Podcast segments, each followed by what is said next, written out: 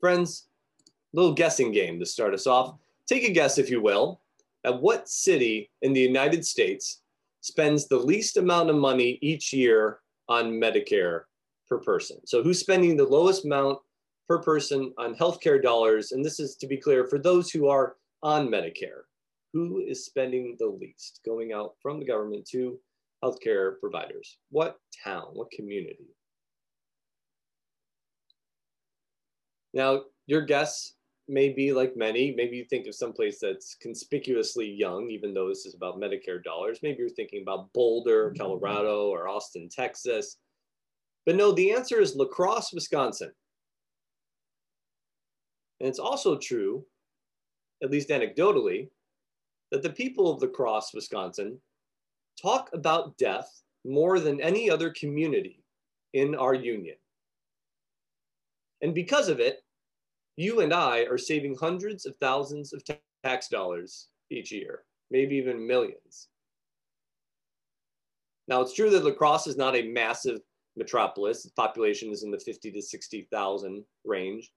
But it turns out that one man seems to have helped this community change its behavior in an incredible way. His name is Bud Hammes. He's a medical ethicist in the Gundersen Health System there in La Crosse. Turns out back in the 80s that Bud saw family after family coming into the healthcare system, often dealing with ailments for years, sometimes decades. Even after all that time, getting into sudden massive conflict when there were major end of life medical decisions that needed to be made. Should grandma be intubated? If my dear husband of 50 years of marriage is unconscious, the prognosis isn't good, do I pull the plug? But Bud knew that if families would talk about these moments ahead of time, when the patient was still cognitively able to add their voice to the conversation, the results were tremendously different. There was far less conflict, much greater peace, so that families could focus on grieving. So Bud started training the nurses and the other staff there to make asking the family about an advance directive, an end of life plan, about as routine as getting a blood test. As you can imagine, at first, people bristled. That's what we do in America when people talk to us about death, right? But over time, as it became a routine part of healthcare at La Crosse, it had this tremendous effect. Now, his work began in the 80s, and by 1995, 85% of La Crosse residents had an advanced planning document. By the way, that number across America, even today, is still less than a third, maybe 25% in many communities. By 2015, that number had jumped to 96%.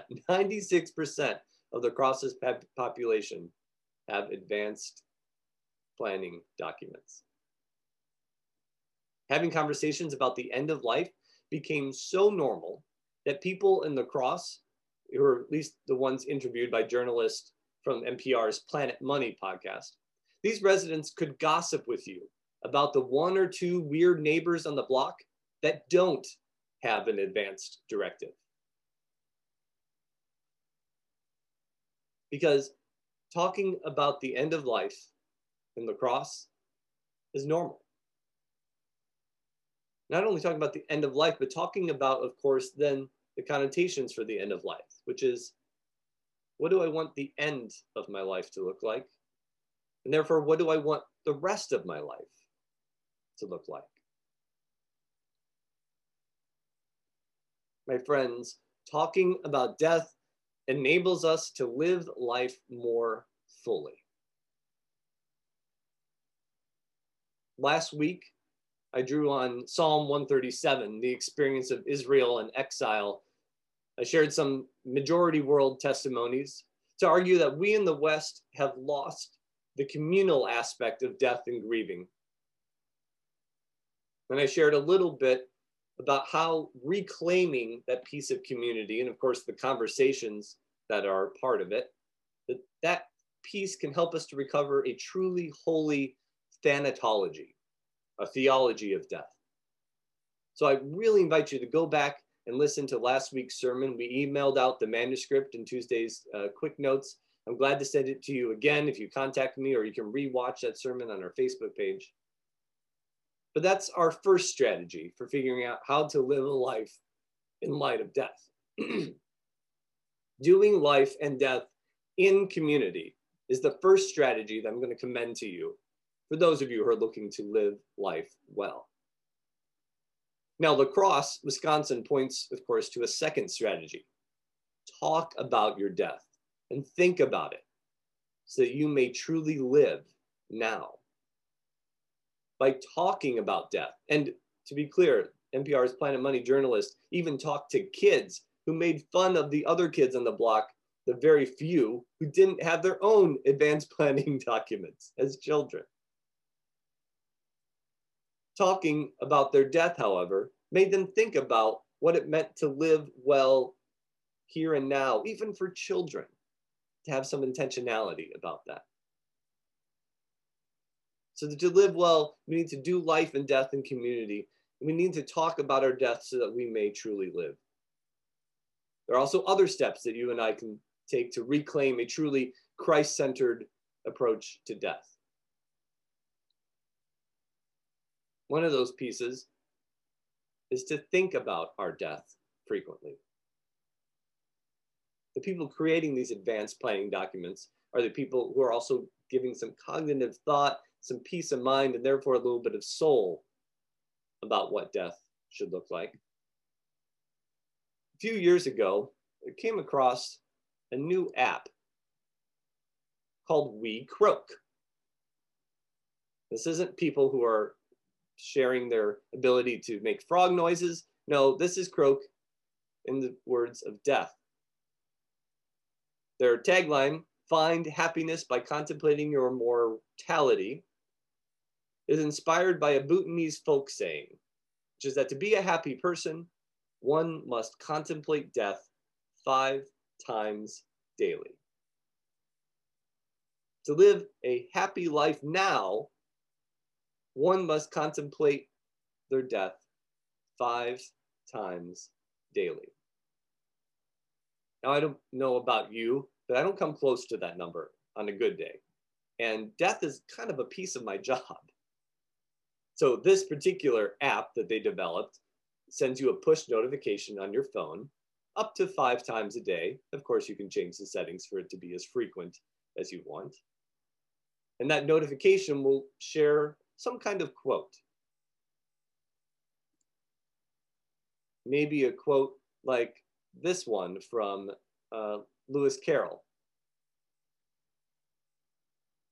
The king in the Alice of Wonderland said, Begin at the beginning, the king said very gravely, and go on till you come to the end. Then stop. Begin at the beginning, the king said very gravely, and going on till the end, till you come to the end, and then stop. You may not like that quote in particular, but you get the gist, right? Thinking about the end is what enables us to live here in the moment because we begin to think intentionally about what we're doing with our time and the things we're thinking about and our money and trying to decide whether those actions are lining up with the values that we claim to be true about our own lives? If we claim to be people of the cross, are we living cross bearing lives? Would our pocketbook tell that story? Does our testimony, our words, how we spend our time, what we spend our time thinking about? Would our life story written down confess the faith that we hold so deeply? We need to do life and death in community. We need to talk about our death so that we may truly live. We need to contemplate our own death so that we can live out our values. And the last piece that I think is so proclaimed so loudly in our scripture passage today is this strategy live with the end in mind. Scripture today takes the same approach, the same approach as Bud Hammes and the La Crosse community, in that it tries to talk about death in order to show us how we can meaningfully live now by painting a picture of the final times. Now, the writer of Revelation was living as a Christian in the Roman Empire, and the threat of death from disease or war lingered prominently on the tongues of those who were walking around the public square, sharing what they were worried about, what they're afraid about for their kids and their community. Now, much of Revelation is a book of symbolic imagery about the oppressed people's desire for an end of the Roman Empire. But it was also this declaration about God's end game, the ultimate apocalyptic and sometimes unseen, but eventually glorious purpose of God's great remaking of the world. The writer of Revelation sees that vision the vision of a new heaven and a new earth, the city of God coming to our realm so that God would dwell with us forever. These words from the penultimate chapter of Scripture say, I heard a loud voice from the throne saying, Look, behold, the home of God is among mortals. He will dwell with them. They will be her people. And God themselves will be with them. God will wipe every tear from their eyes. Death will be no more. Mourning and crying and pain will be no more, for the first things have passed away. And the one who is seated on the throne said, See, I am making all things new. That is good news, friends. It's good news that should inspire us too to be concerned with end things. The Greek word telos has been a vocabulary word that's been helpful to me over the years. It comes from the same word as telescope. Telos is about the end, the end point in particular. It's helped to remind me in my life as I've gotten caught up in what's happening in the moment. What's the end of it all? What's the purpose? What's the end goal? What's the goal? What's the vision? Now, theologically, there are those in the world who believe that the world is going to hell in a handbasket. And the best that we all can do on this planet is to accept Jesus into our hearts, to gain the confidence of knowing that while the earth may burn up, that we'll get to ascend into the heavens and we should just enjoy our lives the best we can. That's one vision. But the one that I see shared in Revelation is not about us going up, but about a God that comes down to us to establish a reign of justice and peace and mercy where God, God's self, will wipe every tear from our eyes, where mourning and crying and pain will be no more. That's the vision of Scripture, and that's what should shape our living. Our lives should be walking portents, physical harbingers of a coming kingdom where God lives with us, brings everyone into God's home, spreads that table in radical hospitality, uses all of its resources for the good of everyone, knowing that the full knowledge of God inhabiting our hearts and minds and ultimate peace, that is possible for us. So, how do you and I make our lives look like that? How do we live now with the end in mind? I think it means trying to make our lives look like the one sitting on the throne. In Revelation, that person is Jesus. The, the person on the throne isn't a person at all. The image of Jesus that's shared is a slaughtered lamb. That's right. The last image we get in the Bible for Jesus is a bloody lamb that's been killed, the savior of the nations. It, now, it's clearly a support for those Roman Christians who were being slaughtered themselves by the Roman Empire, but it also served as a reminder to the early church that those who reign victorious in the kingdom of God are those who follow the way of Jesus who live lives of nonviolent resistance against the forces of empire. They're those who follow the way of Jesus by giving so others can have. A request that you and I should read today as much as a financial one, is now a demand that we spend our time and our privilege such that today's oppressed peoples might thrive, from policy to our pocketbooks. That's what the new city, the new Jerusalem is going to look like. And so that's what we are called to help make manifest on earth as members of Christ's body. Live with the end in mind, friends. I have one more example of what that life could look like. Some of you may notice in the bulletin, sometimes I write out my name, the Reverend Eric R. Peltz. Well, that R, my middle name, is Richard. Now, last month marked 13 years since the death of one such servant of God who lived with the end in mind. Richard Calvin Peltz was a blue collar guy who worked for a that time not well known pipeline company until his kidneys shut down and the corporation he worked for shuttered. Enron, as it was known, left my father and therefore me and my family with nothing, lived off of Social Security. But my father used those strategies that we talked about to create a good life despite the physical loss, the intrapsychic loss, his expectations that he suffered. Since his transfer from Kansas to the southwest suburbs of Chicago in 1990, my father intentionally chose to live life in community. He went to church almost every Sunday. He fellowshipped with the saints of all ages in coffee hour. He even slept on the floor of a high school in Oak Ridge, Tennessee for a week on our youth mission trip.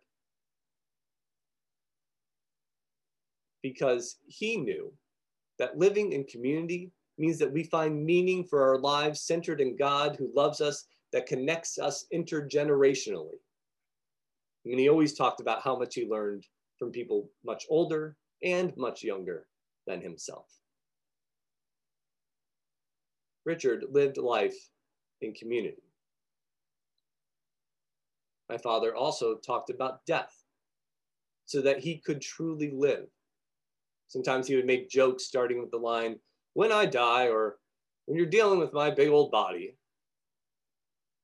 Now, my dad didn't talk much, but when he did, it was about things that mattered the meaning of life, the consideration of his certain death, policy stands that frankly were politically very different from mine and the people he spent time with.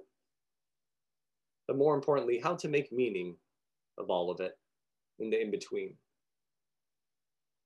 He lived life in community. He talked about death. He thought intentionally about what life was about, about the fact that his mortality was coming. He lived with the end in mind. Although he never went to college, he knew that the key to his only child's success was education.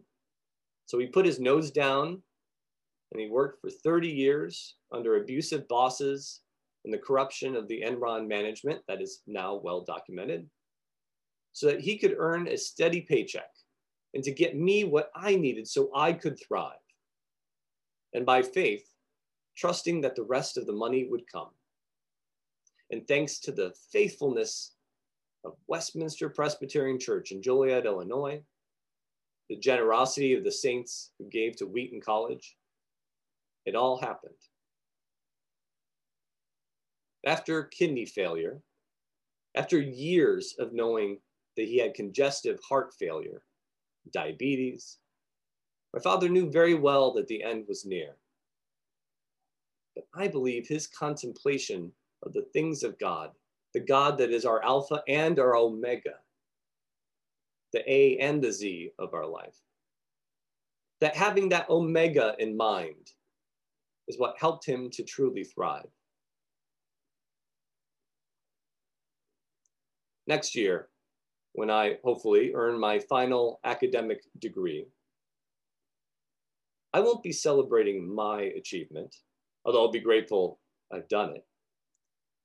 But I'll be celebrating the community that taught me how to live, that taught me how to talk about death, so that I would remember how to live. That invited me as an elementary schooler to come to funerals for people in the congregation that I loved. Mm-hmm.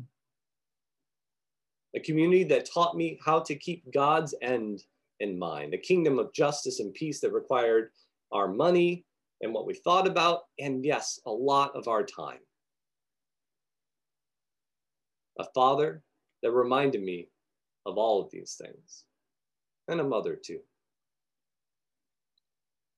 My friends, we all have losses that we're going to be grieving this season as we transition to whatever the next normal looks like.